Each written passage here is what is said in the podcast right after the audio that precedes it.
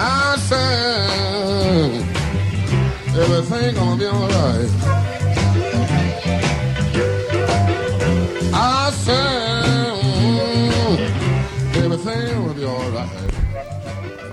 Right, good day wherever you're listening from, and welcome to Indoor Air Quality Radio, IAQ Radio, for Friday, February 20th, 2015. This week is episode 357. My name is Radio Joe Hughes. Here with me in the, at, at the controls is our engineer, John Faith, and joining us from Studio C in McKees Rocks is the Z Man, Cliff Zlotnick. Good afternoon, everybody. Good day, Cliff. All right, we've got an interesting show today. We have got Ed Ranieri, one of the masters of disaster up in the Cleveland area, talking a little bit about their reality show on disaster restoration and cleaning. We'll be right back with him in a moment. Before we do that, let's stop and thank our marquee sponsors. Marquee sponsors Jon-Don Products, where restoration and abatement contractors shop. Visit them at jondon.com. Clean Facts and Cleaning and Maintenance Management Magazine, your source for cleaning and maintenance news. Visit them at cleanfax with an X.com and CMMonline.com. IAQ.net and Healthy Indoors Magazine, a free online digital magazine for industry professionals and consumers. Subscriptions available at IAQ.net. Please be sure to thank our sponsors for their support of IAQ Radio when you acquire about their products or services. Okay, you can get streamed shows right from our homepage, iaqradio.com, or follow the link at the top that says Go to Show. From there, you pick the show and you can either stream or download. And of course, you can get our shows from iTunes on their podcast section. Last but not least, please visit the IAQ Training Institute website for the most current dates for the training you trust at IAQtraining.com. Let's turn it over to the Z Man for today's IAQ Radio trivia question. Thanks, Joe.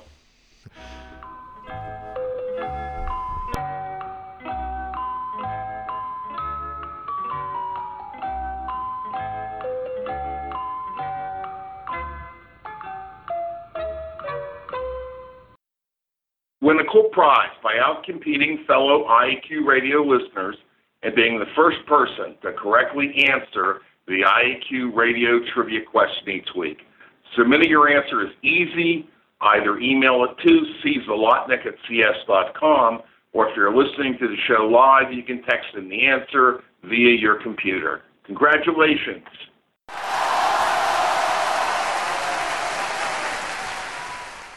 To Steve Teams, Airways Environmental, for identifying the 1900 Galveston hurricane as the early 19th century natural disaster that claimed the most lives of any natural disaster in U.S. history.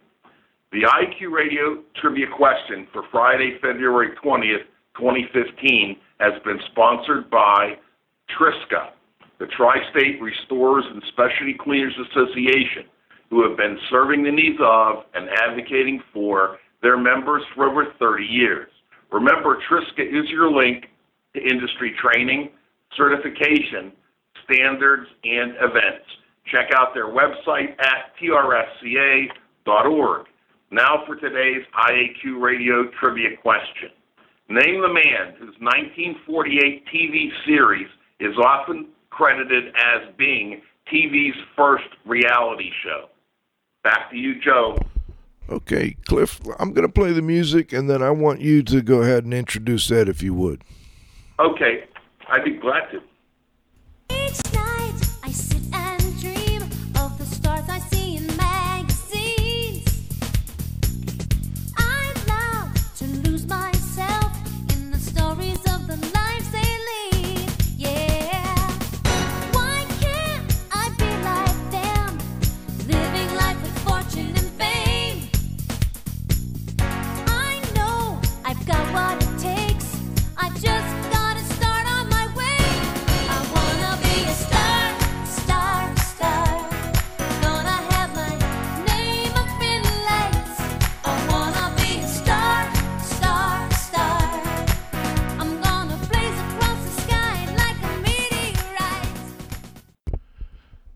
We do have a star, TV star. His name is Ed Ranieri.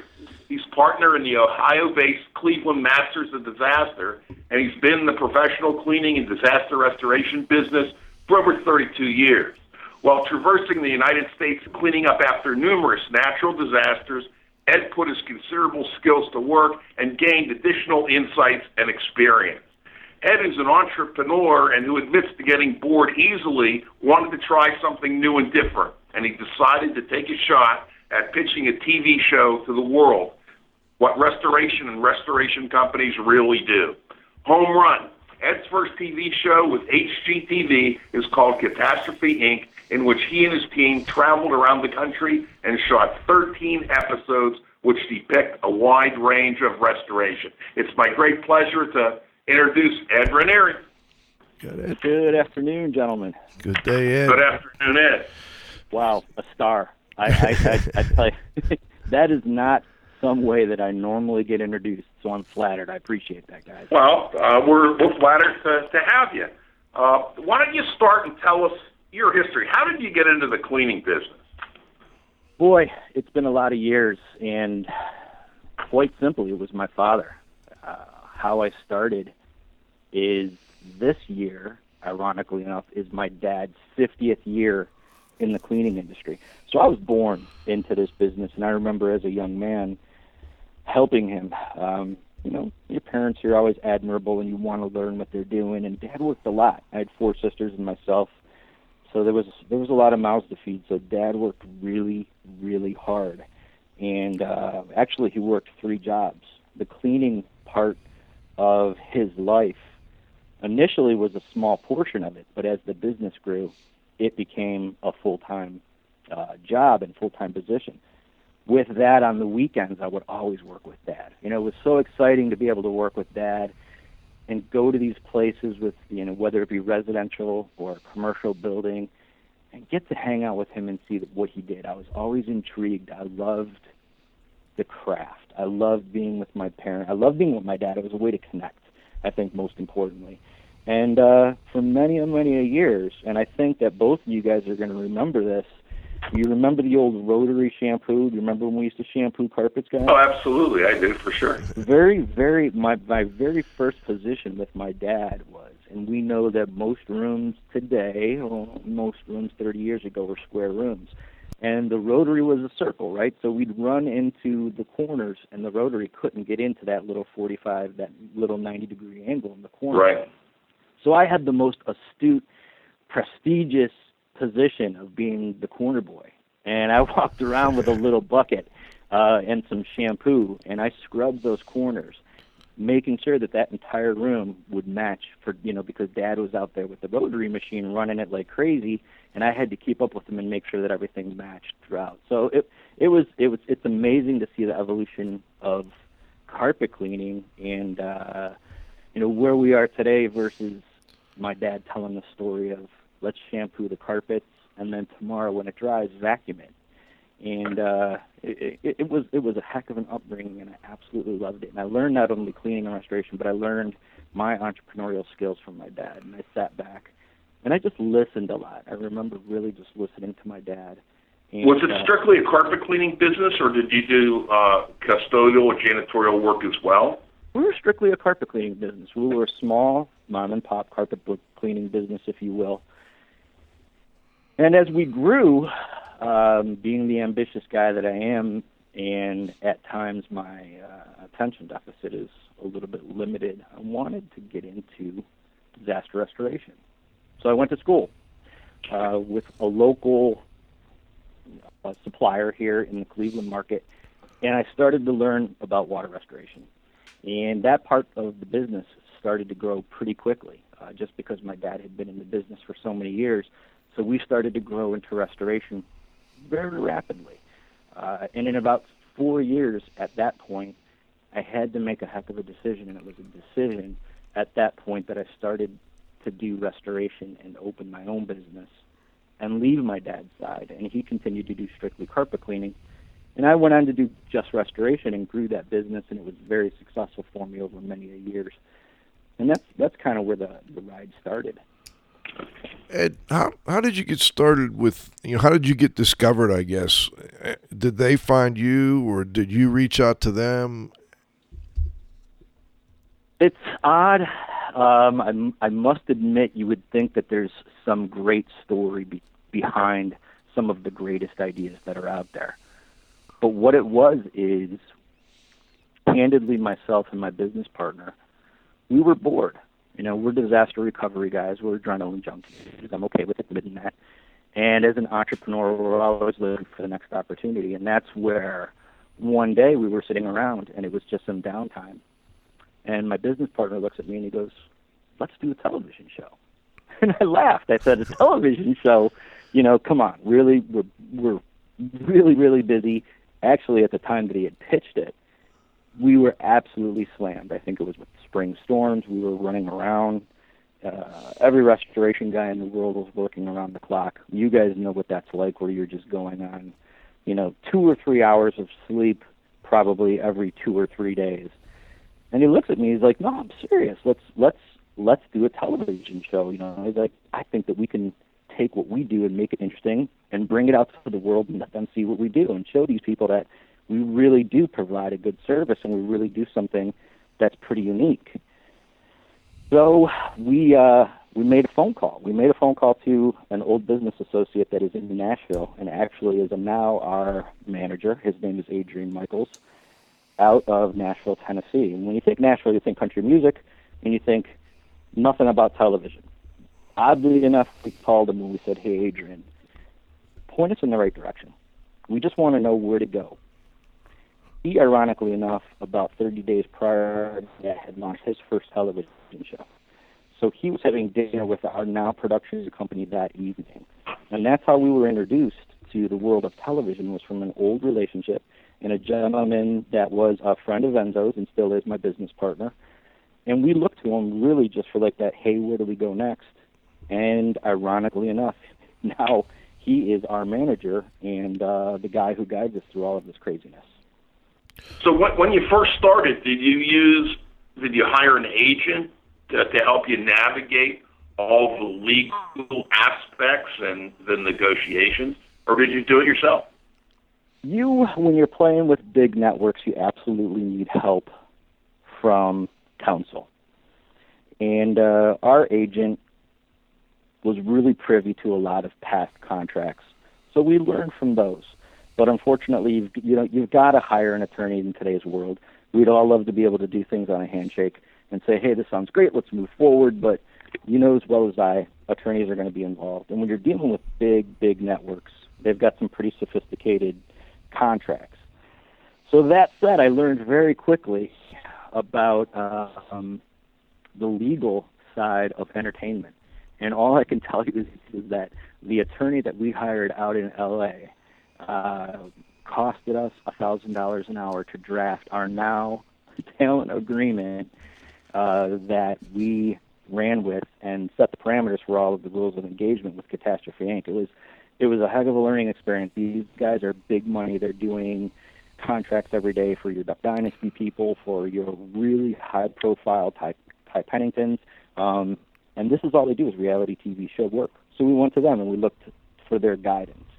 And I learned that regardless of how much money you spend on an attorney, when you're dealing with big networks, um, I think we were able to get two commas changed.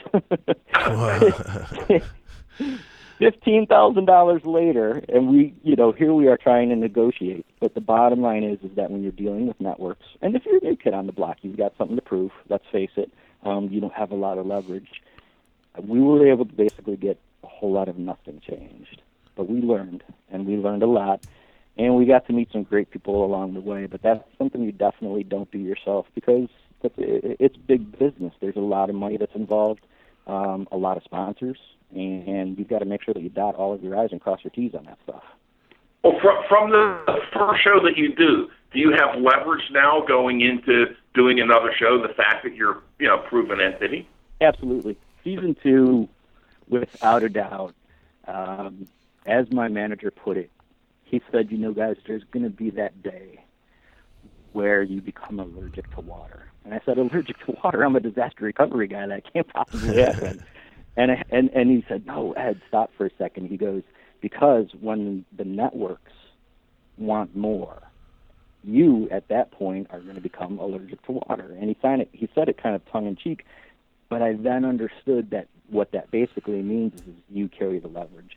And you see it a lot, or you read a lot about it today. Like I think an extreme situation or extreme uh, comparative factor is Big Bang Theory. I mean, I sit back and I watch that with my kids. I laugh a lot, and I hear that these guys are getting or held out for a million dollars an episode, and it took probably about two months. And what it what they did eventually is is you know they did the same thing that my agent told me to do. You hold out, you get allergic to water, and you just say, look, I'm not going to film anymore until we can come to some kind of an agreement.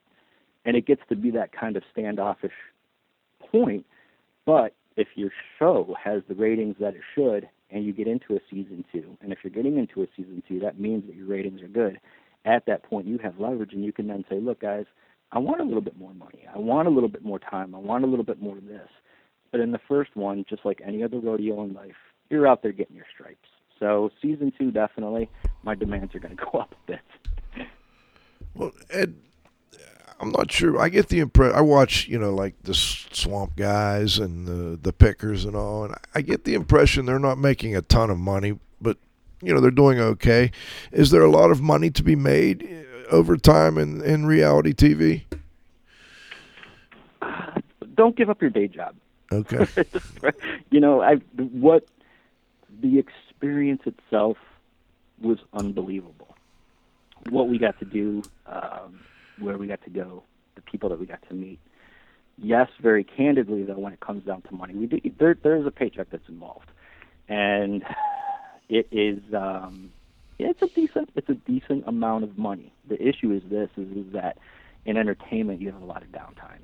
You're going to go from shooting basically every other week to you could have a six month lag to shooting every other week again. So in the world of entertainment to make it a full time job, it would be really tough. But for guys like me that basically are just doing it, using it as a promotional tool for my for my existing business and candidly just a hobby and a great opportunity to be able to do something that not a whole lot of people get to do. Not a lot of people get to cross off of your list. It's um you know, it, it's you can't put a price tag on that. So, very simply, I would say for the first season, uh, and you you hear big numbers of like 200, 300, 400,000 for these big seasoned um, shows that are out there, like Big Bang Series. The reality of your first season guys like myself, um, I'm, I'm pretty proud to say that we were earning about 3,500 bucks per week per person. Okay. And that also included all of our travel, all of our food, all of our lodging, uh, any other incident incidentals. Um, so you know, it wasn't it wasn't too bad of money if you actually sit down and could consider that you if you were doing that every week, it's not a bad living, but it's not something that again you've really got to be known to be working all the time. Let me ask. I I guess your service business suffered a little bit while you and Enzo and, and other key players were on the road. Yes? No? you know that's tough, Cliff. It's you, you know you you want to sit back and say that you've got the best staff in the world, and I do. I mean they're great people, but the brutal reality is, is you guys are business owners. Every other business owner that's been in this situation, I don't care if it's when you're going to a convention, uh, vacation. I mean, let's face it, when you're not there steering the ship, things don't go always the way that you want them to. I, I- guess is the nicest way I could put it. And you, we didn't we didn't really see that probably until about I'd say three to six months after you know you get home. You're really caught up in traveling a lot, and we were gone. One week we would be gone for uh, a week, gone for a week, home for a week, gone for a week, home for a week, and you're trying to balance your personal life, your business, and the shooting in doing all of that. You really don't realize exactly what's happening to your business until you get home and things get settled down and you really sit back and you look at it and you go, wow, um, you know, it, it, it was an unbelievable opportunity. The marketing was great. It has helped us long term, but there was definitely a hiccup. There was definitely uh, some damage. Honestly, there there was a little bit of damage done when you're gone that much from your business, and uh, that's something that you know, looking back, probably one of the things that I didn't plan for, if you will. I've got a text question here, Ed. How much of, at least with your show, is scripted versus you know, or staged versus them just filming you doing what you do? Nothing scripted, believe it or not, guys. Um, reality television, and I'm going to give great props to my producer, uh, Lori Stryer. They're out of Knoxville, um, Tennessee, and there is not a whole heck of a lot of anything that is scripted. I will say this if your producer sees something that he or she wants it to go in a certain direction, they're going to help you get there, but they're not going to feed you lines. And I'm, the best of our work every time, our best shows, our best scenes, our best show, you know, every time our best days of shooting is when our producer really, and once it, it took us about probably three or four episodes to really get used of the cameras being there because it's really intimidating. And you've got cameras and you're mic'd up and you've got lights and it takes a while before you realize that stuff really isn't there and you become yourself. When you start to become yourself is when the best television hits. I think that we've all watched enough of the Swamp guys. We've all watched enough of, you know, the Exterminator guys, and you can tell when it's scripted. I mean, maybe it's just because I've been on the set and I, you know, you can. I've got a little bit better of an insight than the average consumer, but you can tell when this stuff is scripted. And uh, our best work consistently was not scripted. And 99, 99% of the time, our producer would give us the freedom to just let us tell our story and let us do what we did. Um, push us gently into a certain direction, but never, ever, ever set us lines. Never. I would imagine that varies by what type of show it is and, and so on. Don't get me wrong. I'm sure there are shows that are more scripted um, out there. Uh, I'm going to say this as far as scripting. Here's something that probably is a little bit more real. Let's add drama to it. Okay, uh, they may not be feeding you a line per se, but they're going to introduce situations into the scene that are going to make it a little bit add a little bit more tension. That's going to add a little bit more uh, stress, or you're going to get under somebody's skin, or an event's going to happen. That kind of stuff may get added in, but as far as scripting, I tell you what, um, they're they're pretty pretty good about letting us do what we do. Cliff, How are the projects chosen? Because you guys are traveling all over the country. Yeah, good question. We uh, thank gosh again for a great production team. You guys would be blown away what goes into from the beginning of a project till the end of when you actually see it. Part of that process is choosing the person. And I, really quick before I go into it, I would say to anybody who's interested in wanting to be part of a reality show is look. There are a lot of uh, networks, there are a lot of production companies out there, and you can just search, you know, production companies in well, the three biggest areas are going to be Nashville, L.A., and New York. Search your production companies because they're always looking for people to put on a show, whether that be a car restoration show, home restoration show. Believe it or not, guys, there's a lot of production companies out there that are looking for people that are willing to do this. So, uh, I think it, a lot of times it's it's construed as being some great mystique thing if you can get on a show.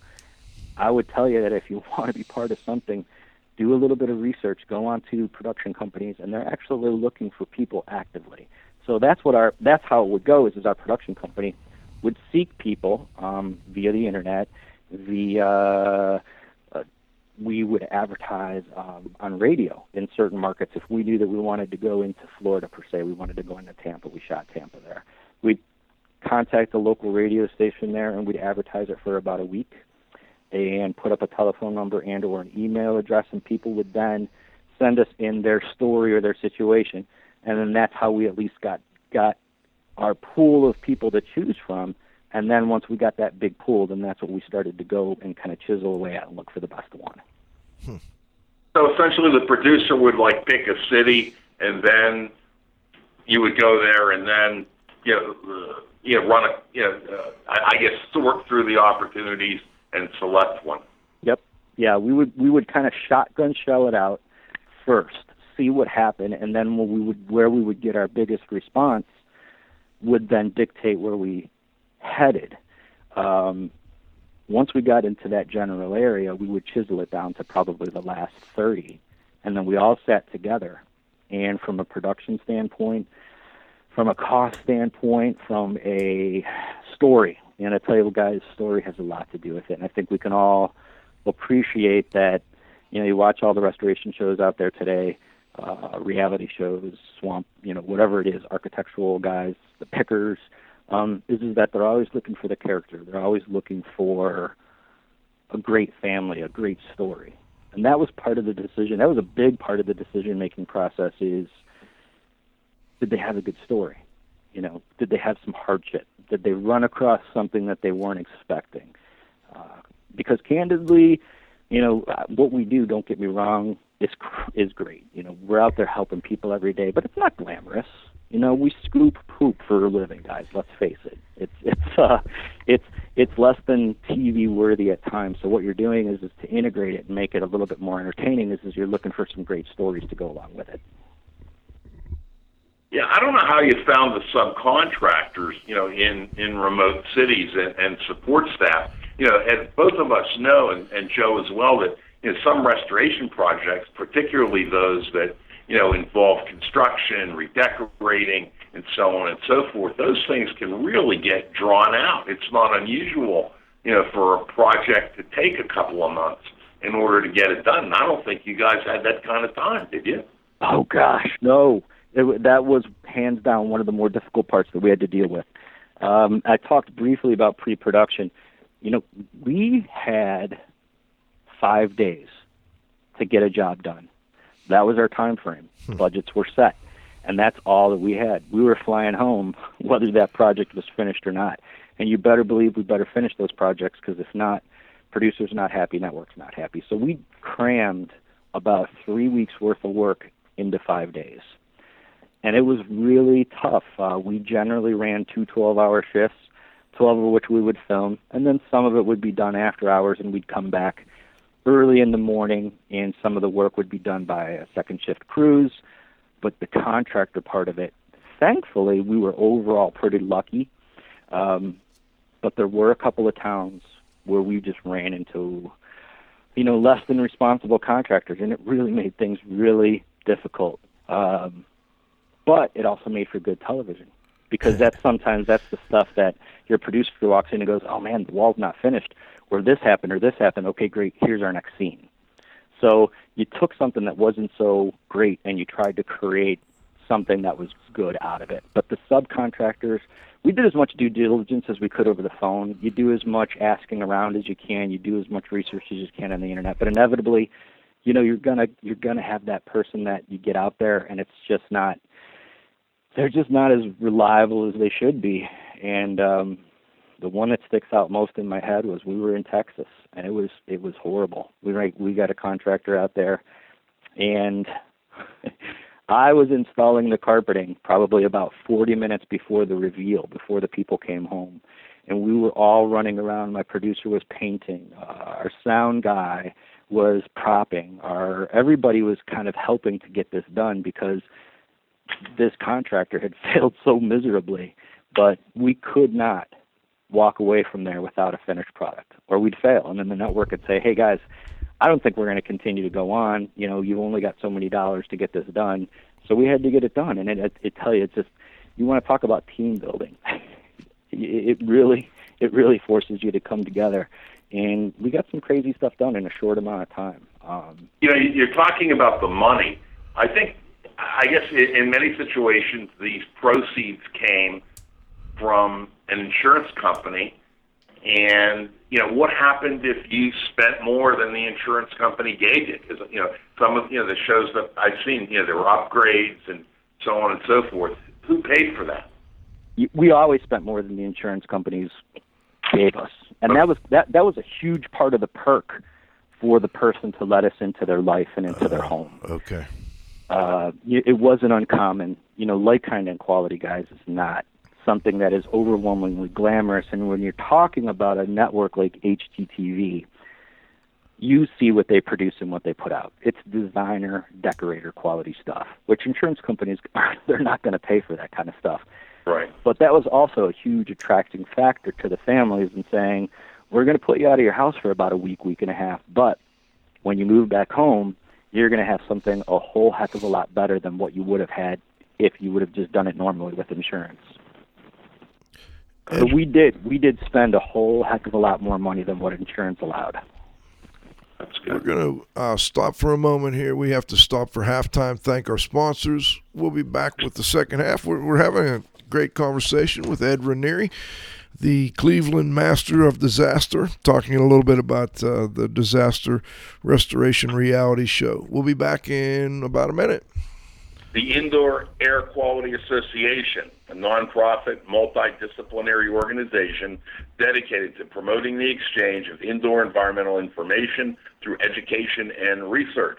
Visit them at iaqa.org. Gray Wolf Sensing Solutions. We use advanced sensor software technology and embedded computers to provide superior environmental test instrumentation. Visit them at wolfsense.com. Legends Environmental Insurance Services, the experts in insurance for environmental consultants and contractors for over 20 years. Check them out at legends-enviro.com. And of course, our marquee sponsors, Jon-Don Products, where restoration and abatement contractors shop. Visit them at jondon.com. Clean Facts and Cleaning and Maintenance Management Magazine, your source for cleaning and maintenance news.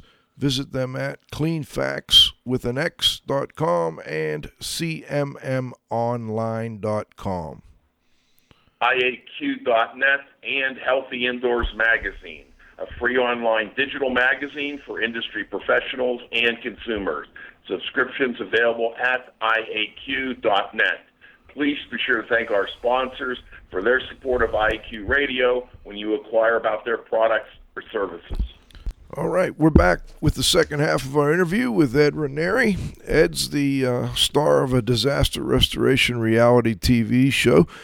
And uh, Ed, I've got a question on if you if you make a mistake, if something gets screwed up, do you get a mulligan? Do you get to refilm?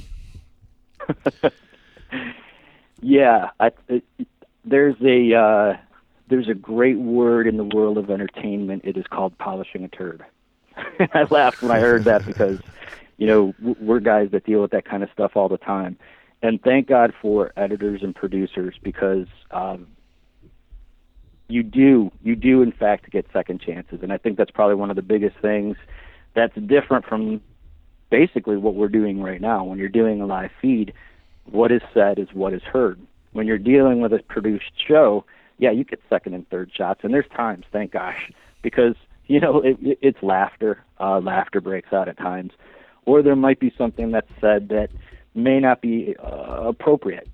we we often, when you're dealing with a with a network um, like HGTV, they're they're a little bit more conservative, and you're dealing with. Uh, my business partner, myself, and then my other cohort that was with me, co-star of the show. His name was Joe Charbonneau, and um, I'm not sure if you guys at all are baseball fanatics, but Joe.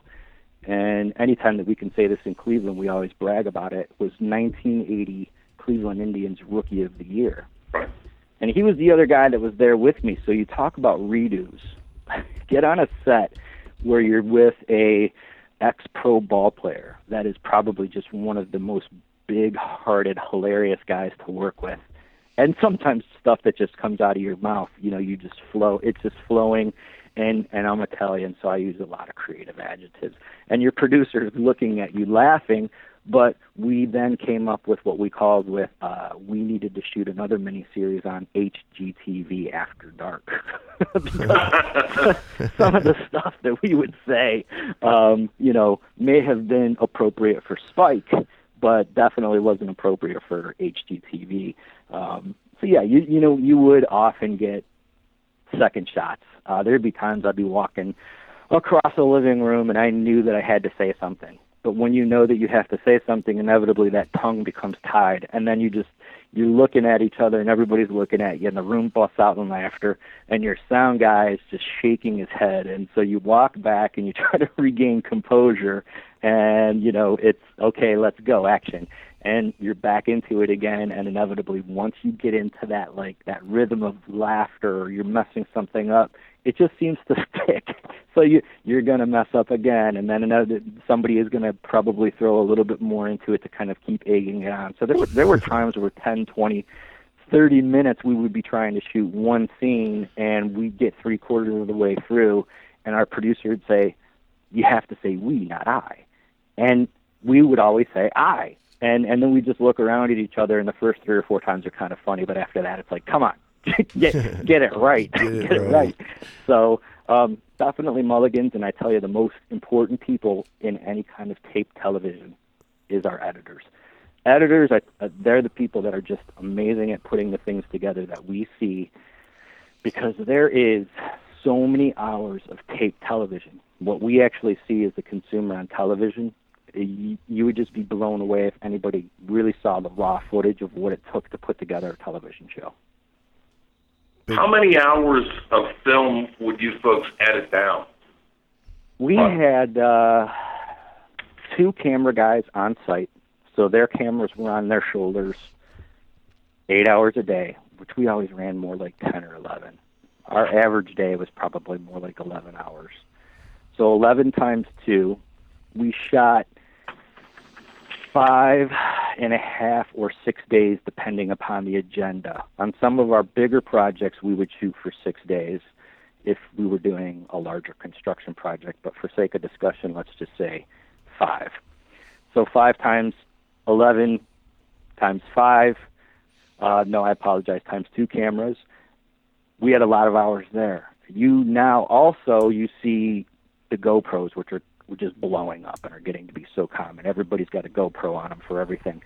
On it, we would have GoPros, which are the little mountable cameras, in a car, um, parked off in the corner of a room, and that's how they did the time lapse scenes. Is those GoPros, they would run that that GoPro for the course of a week, and then you get to see that part of the uh, show that's running kind of like in high speed.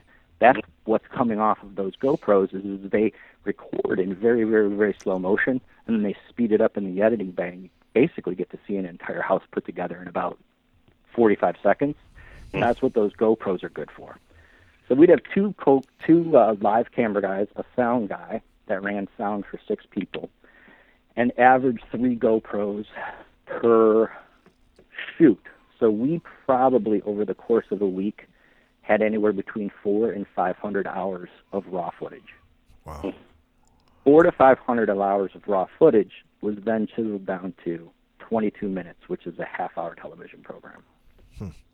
Those editors work a lot of hours, I'll bet. it, it takes it, it took us a week to shoot the show. It would take about three to four weeks to edit it to get it TV worthy. Yeah. Yeah, that's a big part of the process, huh? Hey, Ed, what what types of shows you know did you do? What types of jobs? I mean, um, hoarders, water damage, fire, etc. And and which were your favorites, and which do you think were the audience favorites? Gosh, we did we did the uh, we ran the gamut. We were really looking for pretty much anything that created any kind of damage. It, it didn't necessarily need to be fire or water. We did uh, an event in College Station, PA, where there was a car that ran through a home. Um, my favorite one, I would have to say, is, is when we were in Tampa, Florida. Uh, got to meet a ton of great people, and that was also a big part of what made or broke some of these episodes and how they went was how receptive was the family. And out of the 13 that we did, 12 were extremely grateful, but there was one family that came home and they weren't so nice to us afterwards. And uh you, you know, it, it's it's really deflating because you're working your tail off, and they come in and and it's something simple. We're not liking the color of the paint on the wall, and you know you're working and working and working, and to hear that they don't like something simple like that, where you've done so many amazing things for that family to bring them back, and they hear something ungrateful like that. But a majority of them, the other 12, the people were great. It, they were so hospitable. They didn't want us to leave. They invited us back. I still talk to some of the people today that we've worked with almost two years ago now. We still keep in touch with. Um, great families. Back to Tampa, I think selfishly why I liked that one is, is the cool part about that particular episode is the guy was a uh, military paratrooper, if you will. So what he did is um, one of the perks is we were working on his house and he came up and we were working on his roof one day and he goes, "Hey, I get to see what you guys do at work. Now, tomorrow, come to work with me." And we ended up jumping out of an airplane with a paramilitary team that was 13 guys that was the same uh, crew of skydivers that jumped with President Bush for his 75th birthday. and these guys were just unbelievable. It was um, a heck of an experience because it's a tight run ship. They're military boys. You know, it's it's all business. But to be able to jump from 13,000 feet was a memorable moment. And you know, for somebody to do something like that for you to give back, to show some appreciation for what you did, it just speaks volumes. And it's one of those things you'll never, ever, ever, ever forget. It was so cool. Do you, do you know which show was most popular with the audience? we wouldn't get to see numbers every week. Uh, that that is really privileged information networks use a lot and hold very near and dear to their chest because basically what those numbers are is, is they're then dictated to sponsorship. They, sponsors are going to are going to want to know what kind of viewership there was. Okay. But we would we we got to see a couple of weeks, and some of our numbers, um, you know, your big your big boys, like your brothers, uh, brothers on brothers, uh, which is a big one on HGTV, Homes on Homes. Those two big shows and what they were trying to do is to sandwich us in between some of the bigger ones, hoping that the audience would either come, stay, or go. And that's how Nielsen, which is the rating company, sees how successful you are. The big guys were getting about 900,000 viewers per episode. We were anywhere between 650 and 700,000 per episode. But it was good numbers. Uh, it was really good numbers considering it was our first season, and you're touching a lot of people, and uh, we're still being played as we speak in Switzerland. Uh, oddly enough, we've we've been shown and re-shown in the U.S. We went through Canada. Uh, we are now in Switzerland. We've been on the DIY network. It just keeps getting replayed, which is a good feeling. Uh, networks are really, you know, everything's very secretive. They don't tell you a lot about what's going on until it's actually going on. So the good news is, is we're still out there and we're still being showed, which is which is a good feeling, and and it speaks volumes to the probability of us getting a second season. I guess they don't want you to know too much because then you have more leverage in your future negotiations as well. You got it. Unless it's, it's- all it's yeah, and when you're talking about big advertisers like they are with um, you know major corporations like your box stores, like your Home Depots, you better believe that when you're playing with that kind of money, those numbers are everything. They're paychecks, they're golden. So those are not numbers that the average consumer is not going to know anything about. What what's more important, the the personality of the people on the show or the topic? I I would imagine it's a combination of both to some degree, but it seems to me it's it's the personality. Is that accurate? Are you talking about the personality of the people that we work for, or the personality of, of our team? Of the team, the people, you know, the like the Gator guys. Uh, you know, the, the one guy that uh, you know everybody loves that guy. I'm sure they want him. Uh, what is his name? Uh, uh, I can't remember off the top of my head. But anyway, you know, I would think the personality of the people in the show is really important. it's it's everything, and that's I wholeheartedly believe why we had the success that we did, and why I had the fun that we did. You're living with these people. If you're not getting along with these people, I don't care how great of an actor you may or may not be, but when you're on set, unless you're getting along with these people and you've got great camaraderie for eight, ten, twelve hours a day, and you've got cameras on you, and you're mic'd up, so every word that you're saying is absolutely being recorded. You've got to have great camaraderie with your staff around you, with your guys around you, and that it kind of speaks again. You know, my business partner and I have been in business for almost 20 years, so we're great friends, and and it was kind of easy there. But ironically enough, Joe Charbonneau, who's the third guy who was our uh, comic relief, if you will. Um, he was the guy that always kept things pretty pretty interesting from a comical side. I was more the analytical guy.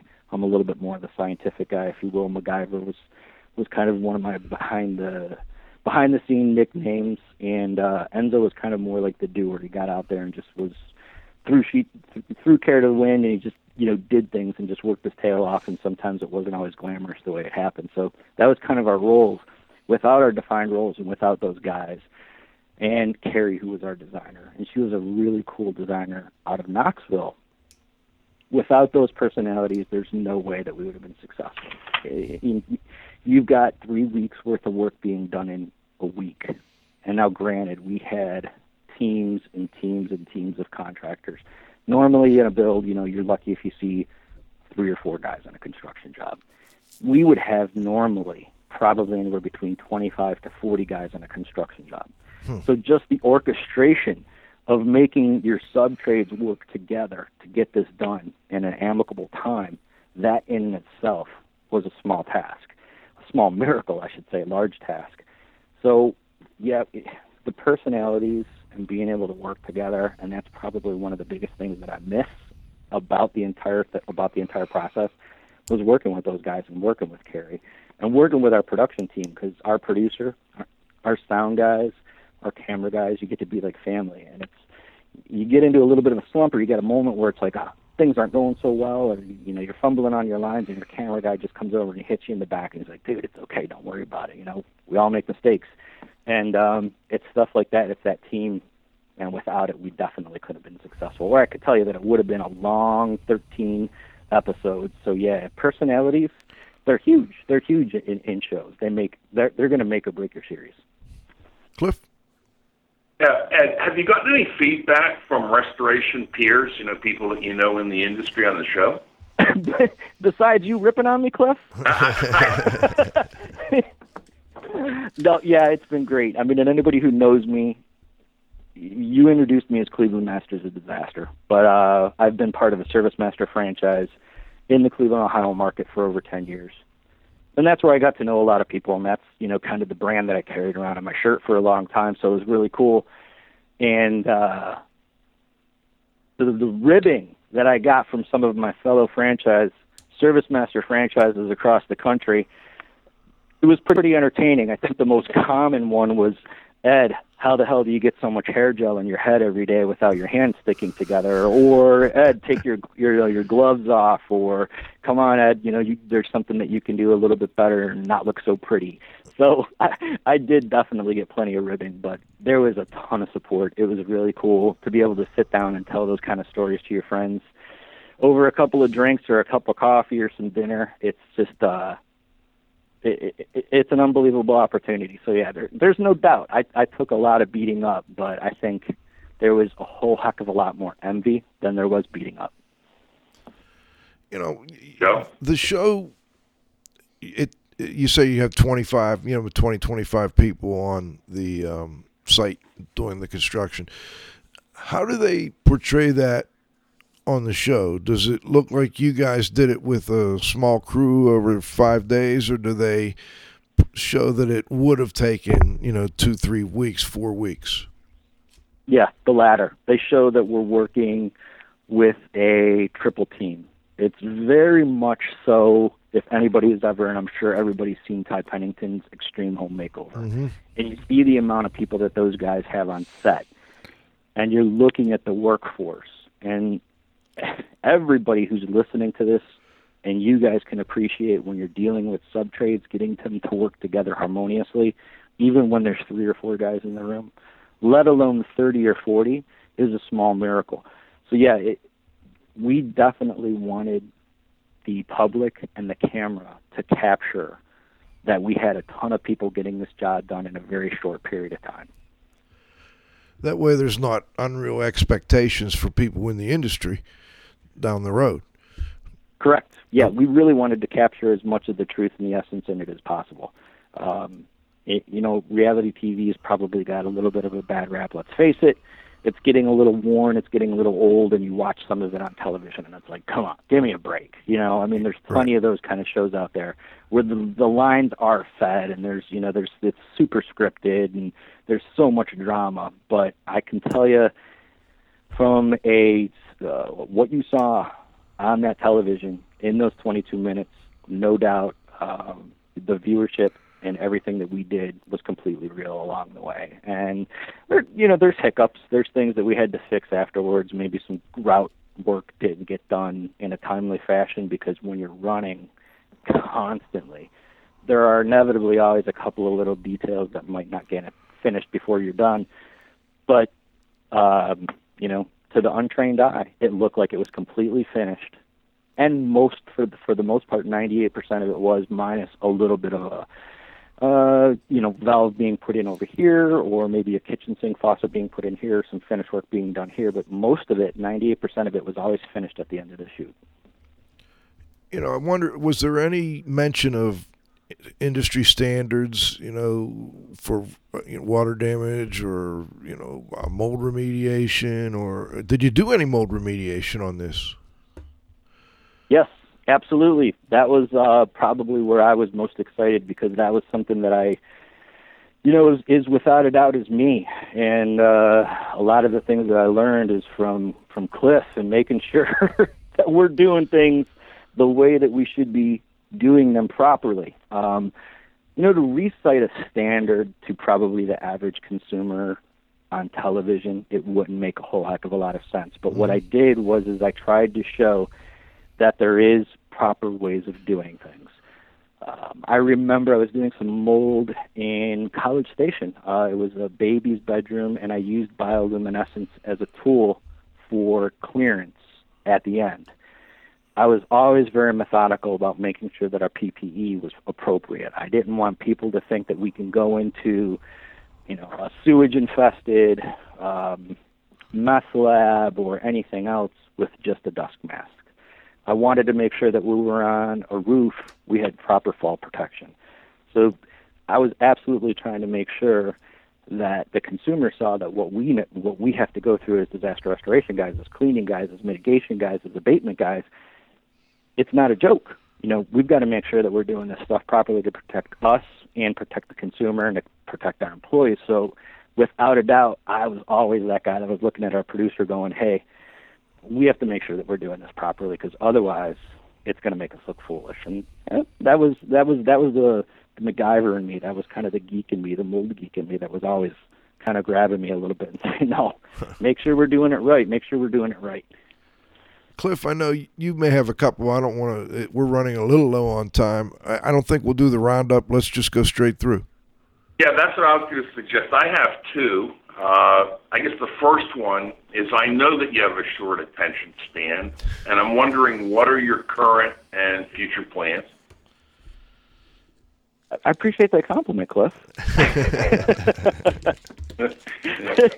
Eh, and I think anybody who's an entrepreneur has a little bit of a short attention span. Um, you know, good question. I, I, I kind of say that tongue in cheek. Is uh, disaster restoration, I think, shaves many of years off of all of us. More so, it's we are in an accelerated aging process in the world of DR. I love it. I love what I did. I love what I do. I'll never be completely out of it. But am I staying in this disaster restoration industry? Probably not. Um, is it going to be completely television? I doubt it. Uh, my head is still spinning, and I've got a lot of good things going on right now. But I'm heading, I'm heading out of the day-to-day ops of disaster recovery, and uh, exactly where I'm going to land, the jury is still out on that. I've got a lot of uh, great opportunities. I've got a lot of really cool people that I'm talking with. Um, but keep your keep your ear to the ground. I'm not going to be leaving the industry per se, but um, you know, getting up in the middle of the night and chasing fires and um, working on Saturdays and Sundays and Thanksgiving and Christmas and and missing a lot of little league ball games. You know, I, I think anybody can appreciate the disaster recovery is a tough, tough business, and um, I've done my time and I'm grateful, and it's provided a great lifestyle for me, and I've been able to provide for my family. But there's a certain point where you look, and and unfortunately, it takes us a it takes us a while. We have to get older to see these things, and you ask yourself at what expense. And I think that's the point where I'm at in my life now. And I'm not going to ever give up. There's going to be a million different things that I'm going to be doing because you said I, I've got a really short attention span. But uh, disaster restoration, the day-to-day ops, is on its way out. I guess my other question is I want to see the blooper roll. Do you have a blooper roll? That's on the HGTV after dark. because uh yeah, we have tons of bloopers and, and and it was great and they actually at times would sneak one or two in here per episode.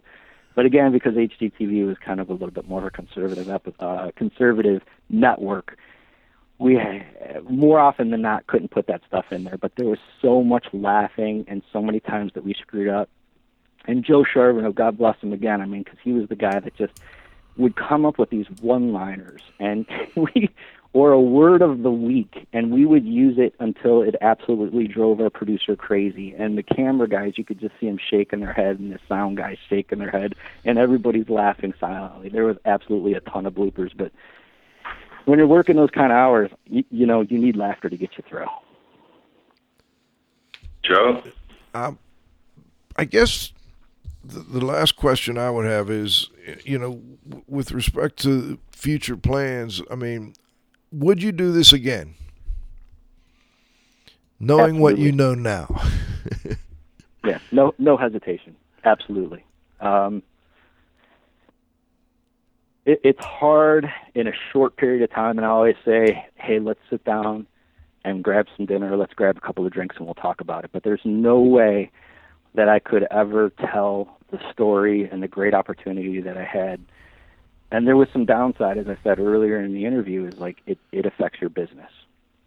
But what I gained from it, what I am taking away from it, what it has helped make me today, uh, believe it or not, at the beginning of this, I hated cameras. I was deathly afraid of standing in front of a camera. I would teach. I loved to teach. I'd put me in front of a live audience. I didn't skip a beat. On the radio, I was fine. The minute that that light came on in the camera, I froze. So my personal growth um, was was pretty astounding during this entire process, and I, I would do it again in a heartbeat. It was it was you, you met great people, um, and I think a big part of the reason why we all do what we do is what I guess I've come to call Superman syndrome. Is you know you walk into what is some of the worst situations people have ever been in their life, and you help them out of it. And uh, there's no way that you can't walk out of that door going, man, that was pretty cool. I feel pretty good about myself. You know, I, we saw we had um, I may get the name wrong. Cliff, help me. Dina Dwyer Owens Yeah. on the show, and then I saw her later speak at an industry event, and she was able to use clips from her show. She was on um, Undercover Boss. Are you going to be able to do the same kind of thing? Will you be able to use some of the clips in some of your presentations down the road? Yeah, I already am. I was just training uh, probably about 70 facility maintenance managers for the Cleveland Clinic. And I opened up with uh, a clip from one of our episodes. So it's kind of neat. It's a great intro, a great way to break the ice and to let people know we're just regular guys. We make lots of mistakes, and it kind of was one of those funnier scenes. Once the public has seen it, it's okay to use all of that stuff, and I will continue to use it because a it was great. I'm proud of it, um, and I like to share it. And then if anything, it always brings laughter because there's just some moments where it's like, I really did look foolish when I was doing that. I have to show everybody that moment. And I'm sure Joe Charbonneau gets a couple of laughs too. That's an understatement. That man is. Uh, you, you want to have some, somebody to travel with that's great for 13 weeks of your life. Uh, a pro ball player that traveled probably two thirds of his life from when he was 19 to 40, and uh, with guys on a bus, um, pro baseball teams. You could just imagine the stories that we heard and got to live, and uh, we're part of that he he's an incredible guy. We're we're really lucky that we got him to be part of our team, and uh, he he made it. He made it a big part of it worth worth doing it for me because again, it's the stories. I think we look at some of the best teachers and the people that we look up to in our life, and, and you go, what was it that was special about them? And I think consistently, it's that they're good storytellers, and he's a great storyteller, and they're able to capture your attention, and you want to listen to him and that's what Joe's great at doing, and he's got a huge heart too. So that just makes it that much easier. Cliff, How did you find him and, and draft him into the show? I met Joe at a charity golf outing. We already had um, his position was already picked. We already had a character talent for his position. And I remember going to this golf outing, and I had not known Joe. And we golfed with him. And by the end of the 18th hole, um, I said, We've got to get this guy into this, let him be part of it because he's such a character. He's got such a huge personality. I mean, Google Joe Charbonneau today, and before you even put in C H A R, it's going to self populate, and you're going to see some really, really great, crazy stories that Joe has done and continues to do, and what he does for the community. And the guy does not miss a benefit for anything for kids. He works for kids like somebody I've never met before. He actually, this is true story that he gives to a fault. The guy has three dollars in his pocket. He'll give three twenty-five. He's the only person that I can wholeheartedly, absolutely say that that statement is true. Gives to a fault. And how do you not envy the heck out of that? So I briefly what we did is, is I said to my producer, I said, I want you to meet somebody. And she flew back in here from Cleveland, made a special trip to meet Joe because I was so emphatic about wanting him to be part of this show. And my business partner Enzo was too. He's like, it's it's a it's a slam dunk. We've got to get this guy to be part of the show. So she flew in for the day. We hung out with Joe. Next thing I know, she's got her iPhone out and she's taping Joe uh, in our conference room at our office, impromptu, doing what Joe does and just kind of being himself. And she's just running with these certain things. And she brought it back, and in less than 24 hours, the other guy was fired, and Joe was part of our show. Very cool. Yeah. So it, going back to that personality, and is it all about the people that you work with? There's, there's no doubt because I look at what that first guy was, and I look at what Joe brought to the show, and I know that we wouldn't have been nearly successful as we were without having a personality like him on board. Well, Ed, thanks for joining us. Is there anything we missed that you'd like to get, you know, make sure our listeners hear before we go? I think we did okay for not being a PhD, guys. I know this is a different topic for you. I'm not a CIH. It's a different tone to your show, so I appreciate the opportunity, and I hope that you found it useful and entertaining. And I was able to tell a couple of stories that um, hopefully the guys that were listening also found it entertaining, and uh, and and I appreciate it. Um, I always like to share uh, and teach. And my dad taught me very early on that everything we have in our mind is useless unless we share it with others. So that's kind of my goal as I move forward too.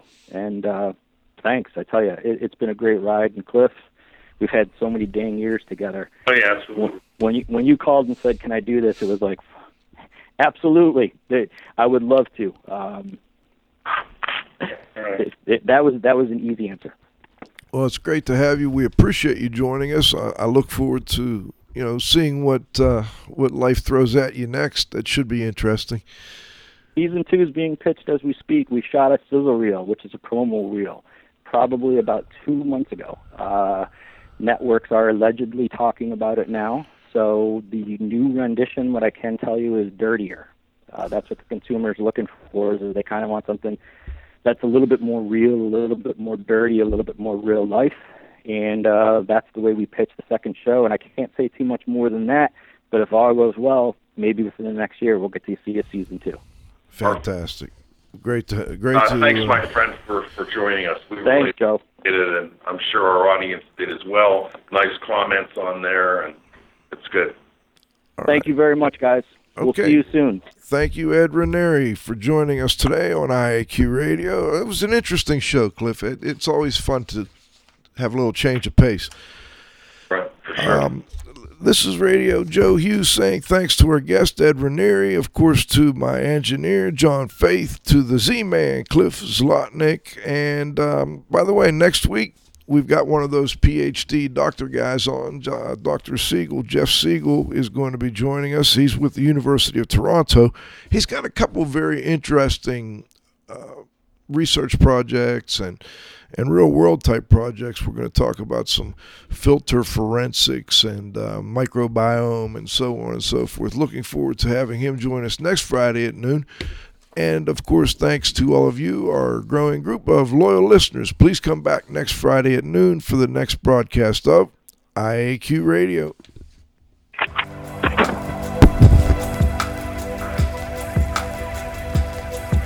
This has been another IAQ radio production.